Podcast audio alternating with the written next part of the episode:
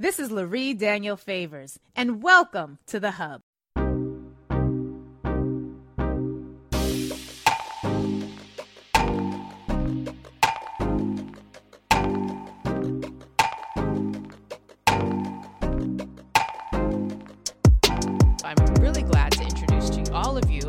For those, some of you, are meeting for the first time, but you know, whatever. Uh, she is Talia Young. She is the president and CEO of Newark Symphony Hall. And during her tenure as interim CEO, she has supervised the restoration of this storied, magnificent institution, going to be celebrating its 100th anniversary in 2025. Uh, she's here to talk with us about that and her efforts to position the venue as a community development corporation, uh, a, a for profit venue, and a nonprofit arts institution. She is a native of Teaneck, New Jersey, and she has credited uh, the Newark Symphony Hall with fueling her love for the arts from an early age, bringing more than 15 years of professional experience in government affairs, economic development, and entrepreneurship to the position of CEO. She is a really dope sister, and uh, I'm just glad that she is able to join us today. President Talia Young, it's a real pleasure to have you here. Thank you for being with us today.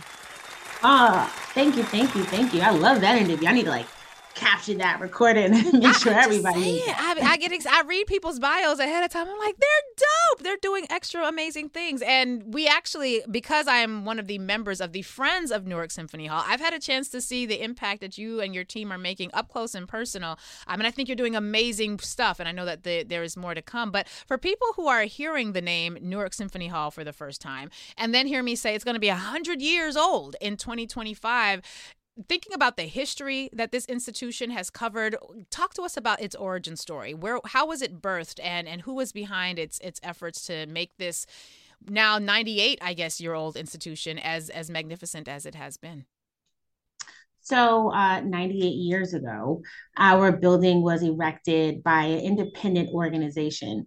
Um, Historic Salaam Temple is the actual organization mm. and the original name of the building. Um, we are on presently the historic federal and state registry. Wow. So, we are in the process of erecting, restoring, bringing life to um, a 98 year old building who had its first concert on September 8th of um, 98 years ago. Wow. So what this 200,000 square foot facility was was a community center, but specifically for Shriners. Um, and kind of an extension from Masons. And they had, you know, their uses for it. That at the time of kind of a recession in the market. It was sold off to an independent um, investor. They held it for about 10 years. And then that is when the municipality, the city of Newark, took control of the building. And now we, Newark Performing Arts Corporation, an independent nonprofit, runs Newark Symphony Hall. Mm. So there's lots of connections there, but you know this audience is pretty adept at following all of those steps, and so uh, there's a blend here of there's the artistic mm-hmm. component to it, there's the actual infrastructure, the physical infrastructure, the the economic sustainability. You don't get to be 98 years old without having some economic uh, gravitas, I guess, if you will. So when we're thinking about who this institution has served over the years, we know that cities change, the demographics demographics change. Who have been the primary uh, attendees at the Newark Symphony Hall? Give us some sense as to the, the the events that have taken place there, some of the historic acts that have have passed through those spaces. Uh, how has this this entity really shown up for community? So our organization is over 40 years old, and we have to think of Newark Symphony Hall as Newark's first stage. So before Prudential Arena, before NJPAC, um, it was Newark Symphony Hall. And the genres of performers and artistries that happen here, they're countless, right? And it's the change of 98 years of culture and genres and influence of jazz and classical music and poetry and different forms of dance and artist expression happen here. Uh, parallel to being a community institution. Mm. So when you think of where your first big band was happening and the dancing of big bands. Mm. You think of your jazz structure. Um, you think of what Newark's Symphony Hall was. Now, what we are, we are an anchor institution in the Lincoln Park um, Arts District. Right? And we're on the southern tip of Newark's Arts and Educational District. Mm. So we're one of the cornerstone anchor arts institutions in the city wow. and the actual largest Black arts institution within the state. Wow. So what our history unfolds, it, it, it's it's numerous. And what we've done actually to honor that recently was put up a 115 foot long mural acknowledging the history of Newark Symphony Hall. We call it Black Newark.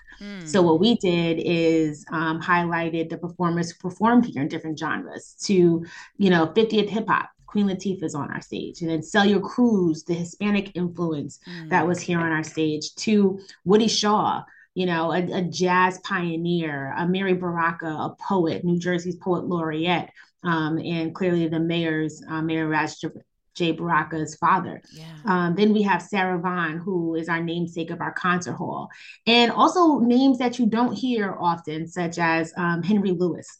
Mm. This is amazing. The story of Henry, you would appreciate this. Henry Lewis was the first Black man, individual, to run a uh, symphony orchestra in this country.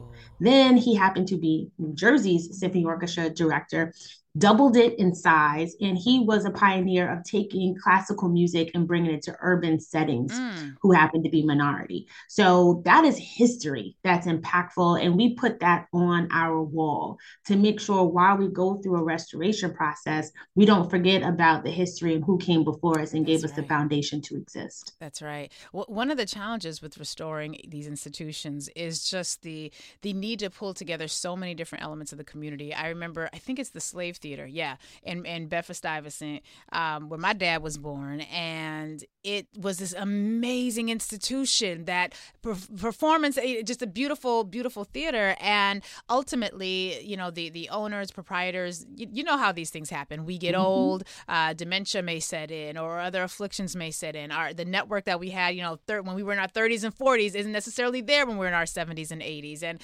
easily able to be taken advantage of, and and and the upkeep and the maintenance of these buildings is enormous. Particularly, she's nodding her head vigorously. Particularly when it is a, a, a an institution that is serving our community. Talk with us about some of the difficulties of that because the slave theater didn't make it through. And when uh, my one of my sorors, uh, Vivian Carter, was like, "Come on, young ladies, we need support at the Newark Symphony Hall." And the first time I went there, um, it was a, a poetry event beautiful event. Uh, Mayor Baraka was there. A number of, of, phenomenal artists came, but they weren't just Newark artists. They'd come from all over the tri-state area. Beautiful space, and it brought me back to the Slave Theater.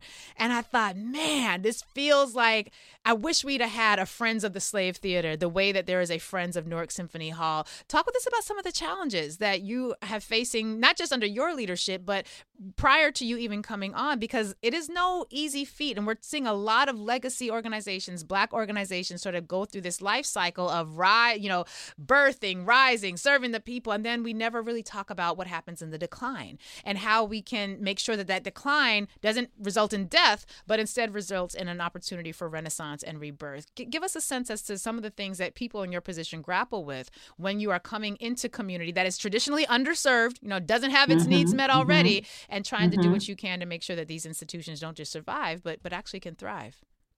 I mean, you're hitting it right there. Mm-hmm. Like you're hitting it on it's it's unfortunate in urban communities across the country um, that the institutions that were our movie theaters, our play centers of theater and performance, our larger dance school institutions um, are on a turn to closing their doors, right? The business structure of that business, of the culture of investing in that business mm. is declining and changing, right? Like entertainment world and other industries change and they have their own life cycles. So the fun, exciting, um, interesting component of what's happening in Newark across across the board is that arts institutions are being invested in, mm. right? And this is not just from a municipal level, but this is also under the advisement of the Go- Governor Murphy. Um, through three three years consecutively, we've had a line item budget um, specifically for the restoration wow. of our building. So that is key, right? Mm. We have multiple levels of investment that's happening. What we're doing as an organization is really looking at our business practice and our model, right? Being friends of Newark Symphony Hall and really understanding the power of membership, the power of um, investments, and not just from a nonprofit, but for family funds, individuals, levels of membership, and making sure that is that is a stable source mm. to help um, drive our bottom line. Um, so I think that's a component. I think also looking at the model of using every inch of our building differently and operating and optimizing the use of it is important and crucial. So one, we restored Terrace Ballroom, which was 15,000 square feet of space. Mm. And we're looking at it as our program, how we book programming, how it is constantly a source for the community to use as programming. Yeah. So, and we're doing that with or every floor of our building. So it's looking at the business model. And I think also a component that you spoke about in the introduction is we are a nonprofit, right? And our ability to make money is to book and do productions.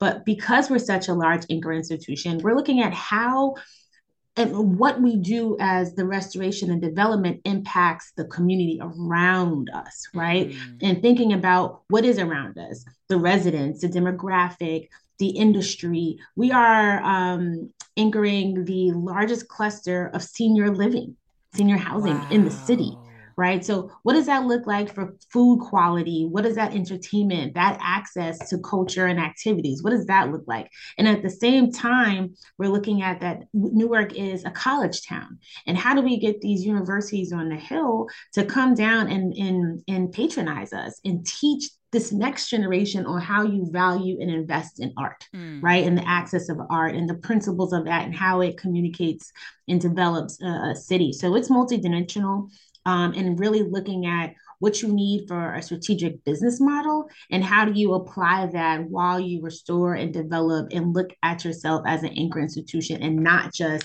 pigeon yourself as just theater, just an educational, just a programming or rental space. Mm. It's you, hmm. you have to look at it multidimensional. Wow. And and there's also this component. This is something that because when I'm not on these airways, I, I run a, a, a, nonprofit organization. We're the Center for Law and Social Justice at Evers College. And one of the things that I'm realizing, that I went from being a lawyer and an advocate to now I'm an administrator. That's a leap, sis. That's a leap. And I, am running into all these black women EDs and newly appointed this. And then I'm like, ooh, we need a support club. like we need a support group because it's it's hard. And and one of the components that we have to balance is uh, expectation of community and capacity for community. I was at an event recently and I was sitting listening to two black mayors talking, and one of them said that being a black mayor is equates to managing white fears and balancing black community lack of understanding about what a mayor actually does because we were excluded from some from civics so we we have all these plans or, or thoughts about what a black mayor can do and then we're like mm, you ain't did what we thought you could do. It's like the mayor don't do that.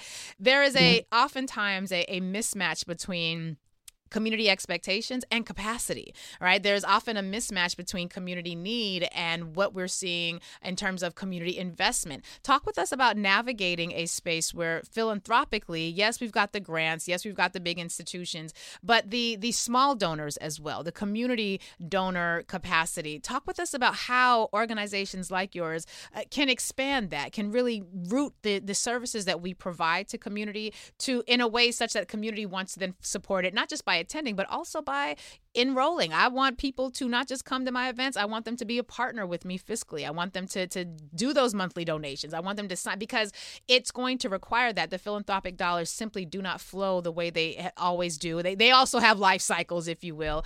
Uh, talk with us a bit about the role of black philanthropy, both from, yeah, the billionaires, but also just from everyday people and how, uh, I don't know if you, uh, from in the, in the Christian tradition, there's a story about the woman who was very poor. She only had like two pennies, and she gave her two pennies, mm-hmm. and those two pennies made all the difference because it came from her heart. Uh, talk with us about the role of community support on the ground level. I think one, we have to um, make sure we remind ourselves that we are givers, mm, right? That's right. We tithe in the church every week, mm. right? Every month and there is a culture of that so sometimes the the power of the words we use and making sure we understand that we tied you know we pay your bills you listen to pandora right? Mm. You you have Spotify accounts, right? So you're already investing in arts and culture, right? It's about where you're directing wow. that focus and the value of what that focus is. Um, and I think bringing that access to them directly and engaging them at their points.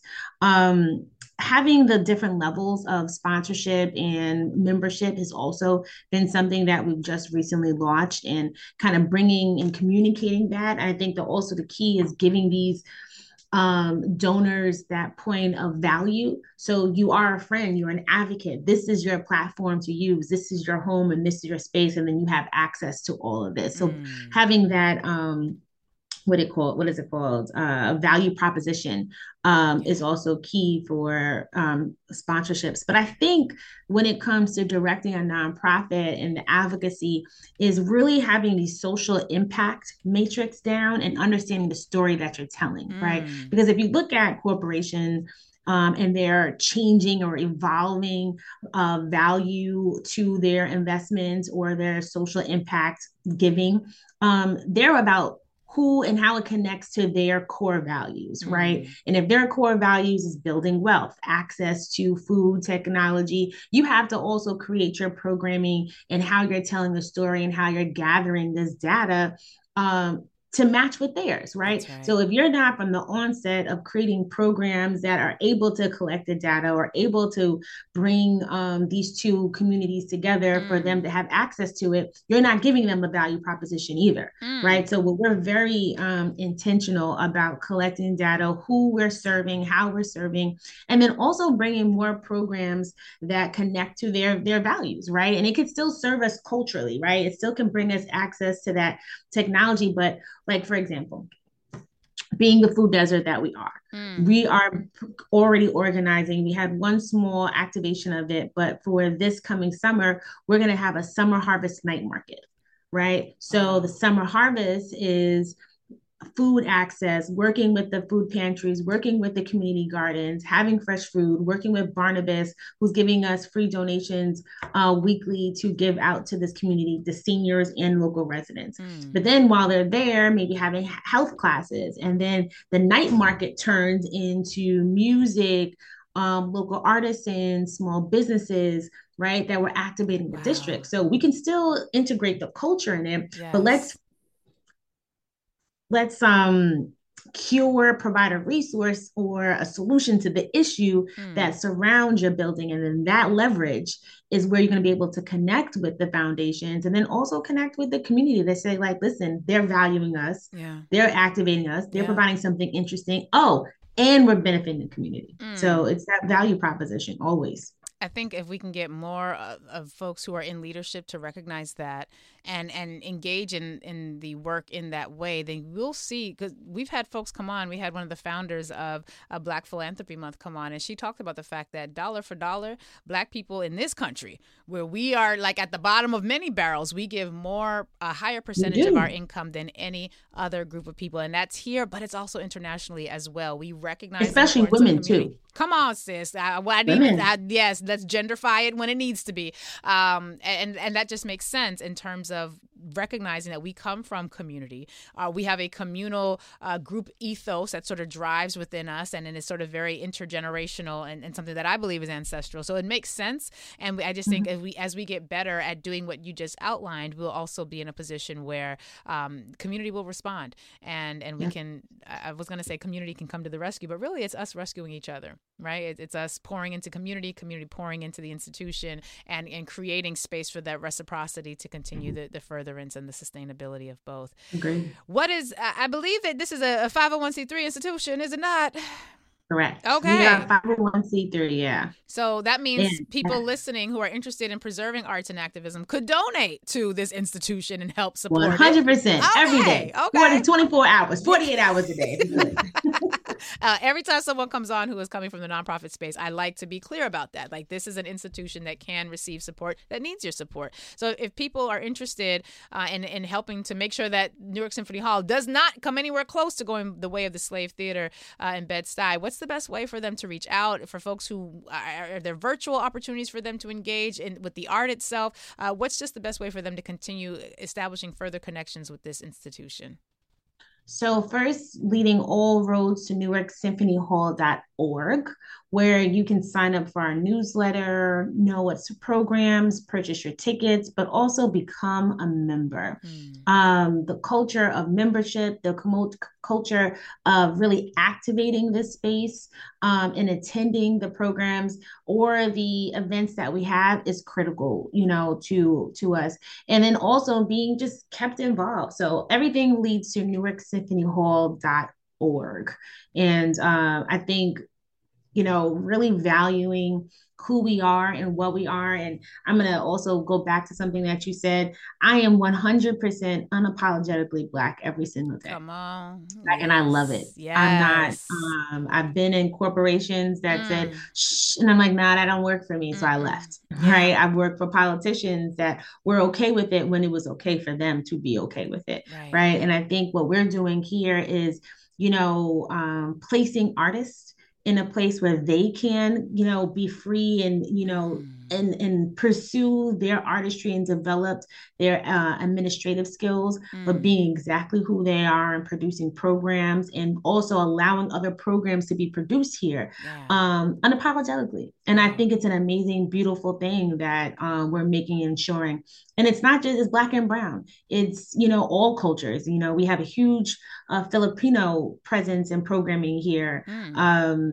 we had a, we have a uh, what is it? Diwali Dwa, Dwa, diwali yes yes festival of lights. huge, yeah. yeah. like you know we're we're not closed minded and said you know you got to be black. The only reason to be here you got no it's just being understanding who you are, accepting who you are, providing a space for you to be who you are, mm. and being accepted and understanding that there's other people who also have value to their cultures and should have investments in their cultures. Isn't well. it beautiful how when you can be unapologetically rooted in who you are, that you you can naturally create room for other people because there's, you shine. there's an abundance. You shine. Abundance. You thrive because yes. you are. You're in your skin and you're presenting your most authentic self. Mm. And I, I think that's the biggest blessing um, that I have right now, and to make sure we continue a space for other people to receive that blessing as well. Well, ashe and amen to that. She is President Talia Young, uh, President and CEO of Newark Symphony Hall, and uh, we are excited about what's going to be coming out of this space. Newark to me feels a lot like Pittsburgh in many ways.